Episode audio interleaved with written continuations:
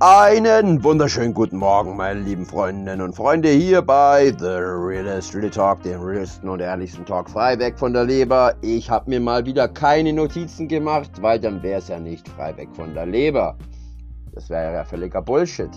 Wobei, in meinen Videos mache ich mir manchmal ein paar Notizen, damit ich weiß, da waren wir schon, da muss ich hin.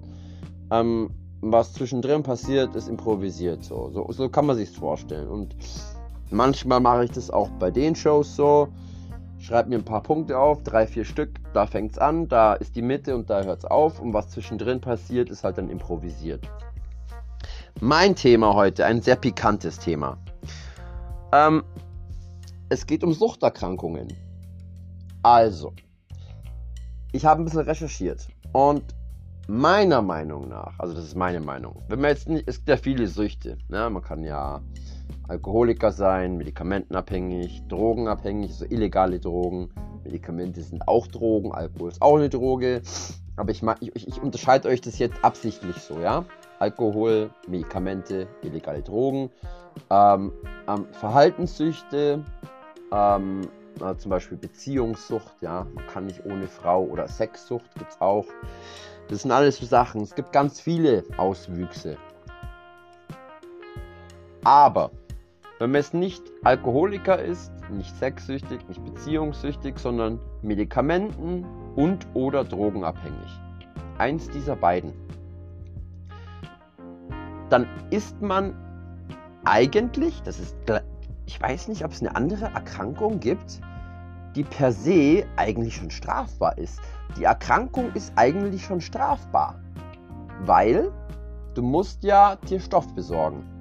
Du musst zu deinem Dealer gehen und dann musst du eine kriminelle Handlung begehen. Dann kommt es vielleicht zur, zur Beschaffungskriminalität, ähm, dann machst du dich auch kriminell. Aber allein schon, dass du die illegale Substanz besitzt, ist einfach schon strafbar. Aber Sucht ist keine Krankheit, die sich ein Mensch aussucht. Es gibt genetische Dispositionen. Hm, früher, also ist schon länger her, vor 10, 20 Jahren, Nee, ich glaube, es war meine Ausbildungszeit. Da hieß es, Kinder von Alkoholikern oder Süchtigen oder einem Alkoholiker, Teil, nennt man Flaschenkinder. Und 70% dieser Flaschenkinder werden selber in irgendeiner Form süchtig. Und ja, auch wenn du medikamentenabhängig bist, ja, da musst du um, um wirklich, also wirklich, wenn du wirklich süchtig bist und keine Ahnung, ähm, 50 Tabletten am Tag von irgendwas schlucken musst oder eine halbe Flasche von irgendwas trinken musst, dann bist du, dann musst du Ärztehopping betreiben. Und das ist auch nicht in Ordnung. Da können die Krankenkassen ganz schön einen aufs Dach steigen. Außer du gehst natürlich zu deinem Arzt und lässt den Privatrezept verschreiben. Da kann er dir aufschreiben, was du, was, du willst. Und du musst selber bezahlen. Aber trotzdem, ein, es ist ein Beratungsgespräch. Das ist leider sehr, ich glaube, mit 13 Euro nein, ich glaube 30 Euro im Quartal bekommt man für Beratungsgespräche. Äh, nicht viel, ein Arzt bekommt nicht viel. Also mein Onkel ist Arzt, er hat es mal erklärt, ich möchte keine Falschaussagen, keine Falschinformationen geben, aber er hat irgendwann mal erklärt, wie das so läuft und wie wenig Geld man überhaupt bekommt als Pauschale für einen Patienten. Ja? Allein für alle möglichen Untersuchungen und Kram. Und wenn er dann ordentlich diagnostiziert, das weicht jetzt vom Thema ab. Wenn er dann meint, er muss ordentlich diagnostizieren, weil er ja sagt, er ist ein guter Arzt und er ist ein guter Arzt, er ist völlig überlaufen, ja, er ist ein wirklich ein schlauer Kopf, mein Onkel, und ähm, ähm der ist so überlaufen. Alle wollen zu ihm. Das ist eine kleine Stadt, eine kleine Stadt, ja. Ich bin dort geboren. Ich glaube, damals hatten wir 5000 Einwohner, jetzt hat es, glaube ich, 8.000 bis 10.000 äh, trotzdem, es ist eine kleine Stadt. Und wenn er dann, sagt, okay, Verdacht dies auf dies, das, jenes, wir machen jetzt ein EKG, wir machen jetzt eine Blutanalyse, das muss der ins Labor schicken und das muss er ja am Quartalsende abrechnen. Er muss das ja abrechnen. Und die Krankenkassen weigern sich dann. Die sagen, ja, bezahlen wir nicht. Nö, das war nicht nötig, das war nicht notwendig, das bezahlen wir nicht. Und dann bleibt er auf seinen Kosten hocken. Also Arzt sein in eigener Praxis ist nicht unbedingt immer lukrativ. im Krankenhaus auch nicht mehr. Ähm, ähm, also für das, was man, für die Verantwortung, die die haben. Und ähm, was wollte ich sagen? Schönheitschirurgen, die verdienen noch gut. Aber zurück zum Thema.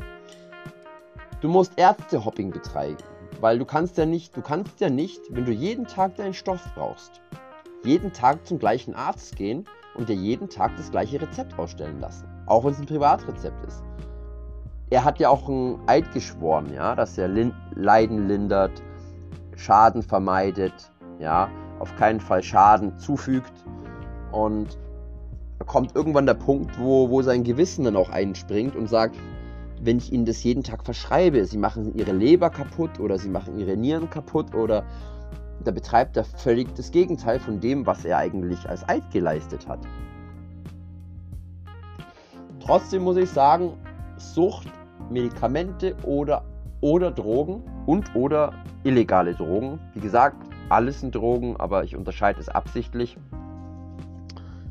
Ich wiederhole mich da jetzt nochmal, aber das ist mir einfach nochmal wichtig, ähm, dass keiner jetzt, der es am Anfang nicht mitbekommen hat, aufschreit, aber das sind ja auch Drogen.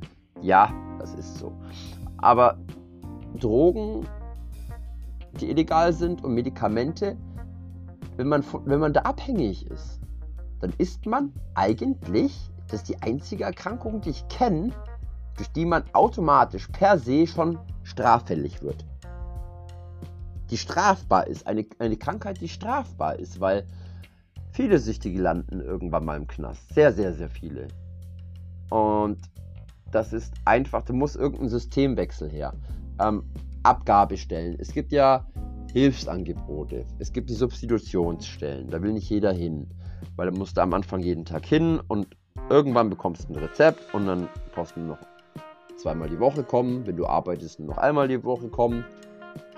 Aber das ist halt gesicherte Sucht, ja, weil auch diese Menschen, also ich als Krankenpfleger habe mir das immer so vorgestellt, ja, ja, ja, da laufen sie wieder hoch ins BKH, in die Psychiatrie und holen sich ihr Methadon ab und, und flacken den ganzen Tag prall im Bett. Nein, das ist nicht so. Das ist wie bei Schmerzpatienten. Schmerzpatienten kriegen, also Methadon, ich habe einen Freund, der hat Methadon als, als Schmerzmedikament bekommen, weil man ihn in einem künstlichen Darmausgang legen musste und er hatte dermaßen Schmerzen, dass Morphium nicht mehr gewirkt hat. Und er hat Morphium bekommen, äh, Methadon bekommen. Und es hat auch eine längere Halbwertszeit, ist auch stärker, aber das Runterkommen ist auch dreckiger. Also wenn man jahrelang Methadon nimmt, kann der körperliche Entzug, habe ich gehört, bis zu einem halben Jahr dauern. Rein körperlich. Das kommt abgehört, das hört dann immer wieder auf und flammt dann auch immer wieder auf, dass dann wieder Tage gibt, wo du vier, drei, vier Tage hast, wo du völlig entzügig bist und dann hört es wieder auf und es muss wohl sehr in den Knochen schmerzen. Also es, aber auch diese Menschen gewöhnen sich an ihre Medikamente. Ähm, Krebspatienten sind ja auch nicht Dauerprall, ja. Die, sind, die gewöhnen sich an ihre Medikamente.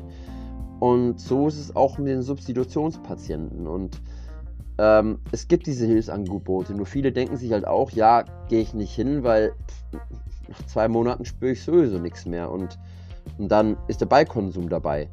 Weil es gibt sehr viele Süchtige. Ja, ganz viele. Es gibt einen kleinen Teil, der kann sagen, ich nehme nur eine Sache.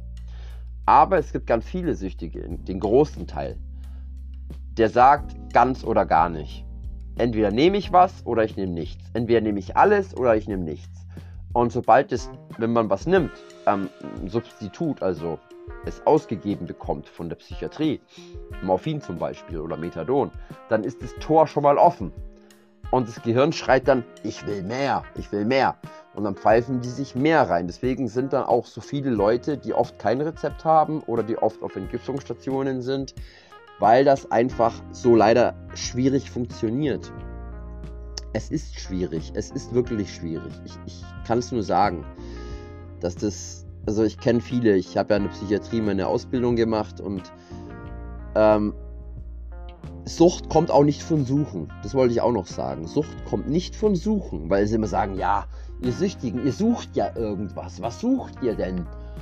Sucht kommt von Sud also im Altdeutschen Sud geschrieben mit H, Sud. Und das heißt, das kommt von siechen, dahinsiechen. Ja, Sucht bedeutet dahinsiechen. und nicht suchen. Ähm, das ist auch nochmal so ein Missverständnis. Aber mir war einfach wichtig, nochmal klar zu machen, dass manche süchtig von per se schon, ja, dass man dadurch automatisch zum Straftäter wird. Automatisch. Man kann gar nicht anders. Weil man entzügig ist. Ein Süchtiger würde alles machen. Einfach Hauptsache, es muss nicht mal kicken. Hauptsache der Zustand hört auf. Hauptsache dieser schlimme Zustand hört auf. Und da, wird, da würden viele Menschen ja alles machen. Und ähm, wir haben das Glück, dass wir Pro Hilfsprogramme haben. Das haben viele Länder nicht. In Russland werden die Leute einfach in so ein, habe ich mal angeschaut. Ja, da gibt es die Droge Crocodile oder Krokodil, wie sie gesagt haben auf Russisch. Und da gibt es dann ehemalige Süchtige, die ziehen dann eben die Süchtigen aus ihren Ecken und sperren sie dann in die Entzugsanstalt. Das kannst du dir so vorstellen wie ein Kellerabteil mit Holzlatten. Ähm, das sind keine richtigen Gitter, das sind Holzlatten. Und da sind Stockbetten, Dreier-Stockbetten. Und da sind die zu 20 drinne und da bleiben die zwei Wochen einfach eingesperrt. Kriegen Essen, Trinken, erbrechen sich, koten sich ein jeder reagiert anders. Ähm, so läuft das dort. Ja. Und danach, und danach ist die Therapie Arbeitslager. Also so eine Art Arbeitslager. Sehr, sehr lang, sehr heftig. Weil sie wollen, dass es abschreckend ist und die Leute es nicht wieder tun. Nur tut mir leid, so läuft es nicht. In den seltensten Fällen. Es gibt, es gibt gute Beispiele, die es auch ganz toll hingekriegt haben, aber insgesamt läuft es einfach so nicht. Und ich finde es nicht in Ordnung, dass eine psychische Erkrankung, die man sich nicht aussucht, dass die per se schon eigentlich strafbar ist oder man sich dadurch automatisch früher oder später strafbar macht. Und da muss irgendwas passieren. Ich bin jetzt nicht dafür, dass man sagt, dass sämtliche Drogen, ich, ich nenne es die Namen, ja? Ich bin nicht so dafür, die Namen zu nennen, aber Kokain, Amphetamin, MDMA, Cannabis, alles an der Ausgabestelle, dass man sich das holen kann. Es gibt in Uruguay, da hast du so eine Chipkarte und dann kannst du dir ein bestimmtes Kontingent in den Apotheken, ich glaube 200 Gramm im Monat, kannst du dir, glaube ich, holen. Da kannst du, egal in welche Apotheke du gehst, da ist abgespeichert, wie viel du schon geholt hast. Und okay, mit Cannabis, meinetwegen. Meinetwegen nur nicht zu hoch gezüchtet. Beziehungsweise gestuft. Dass man vielleicht erstmal sagt, okay, man fängt erstmal mit dem leichteren an, kann sich hochstufen lassen, weil Toleranzentwicklung und so weiter.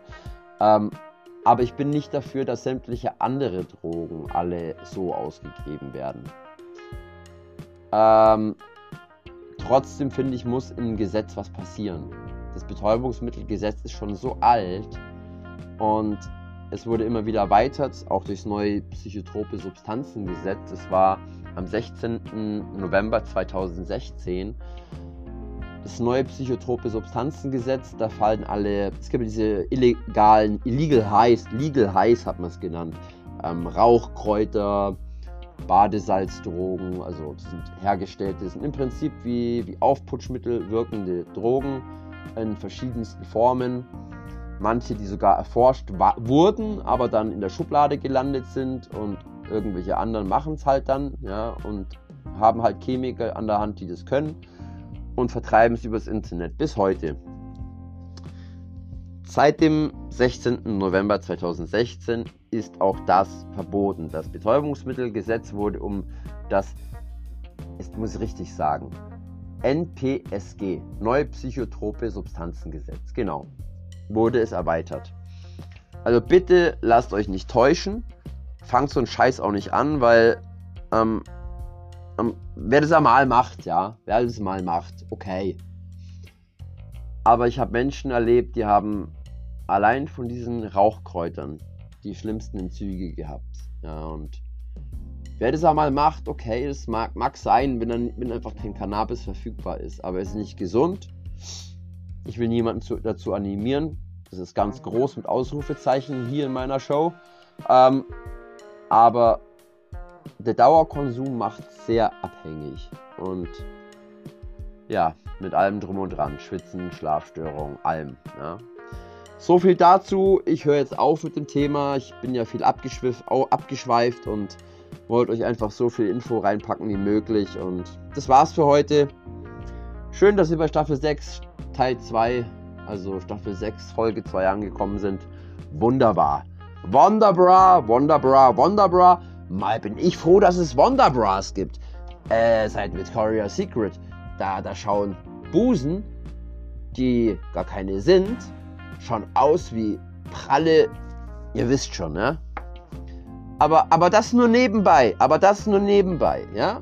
Mehr möchte ich dazu nicht sagen ohne meinen Anwalt und jetzt hör mal auf, ja? Also, ich wünsche euch einen schönen Tag. Also, lasst euch die Stimmung nicht vermiesen. Und ich sag's nochmal, nochmal, wie in jeder anderen Show auch. Gestern war Allerheiligen, da waren Leute vielleicht nicht gut drauf. Aber jeder, der euch über den Weg läuft und euch böse anguckt, der hat einfach nur schweren Stuhlgang. 90% der Menschen haben schweren Stuhlgang. Die haben ihr Müsli nicht gegessen. Ich sage immer wieder, esst euer Müsli, verdammte Scheiße. Entschuldigung. Verdammte Kacke nochmal. Ich hoffe, meine Redaktion feuert mich nicht. Für meine Fäkalsprache. Ach, was ich noch sagen wollte. Anilingus. Äh, das hat jetzt nichts mit dem Thema zu tun. Ich wollte einfach nur Anilingus sagen. Äh, ihr könnt es gern mal googeln, wer das nicht kennt. Anilingus. Aber dann wisst ihr Bescheid. Tschüss, also euer Tobi.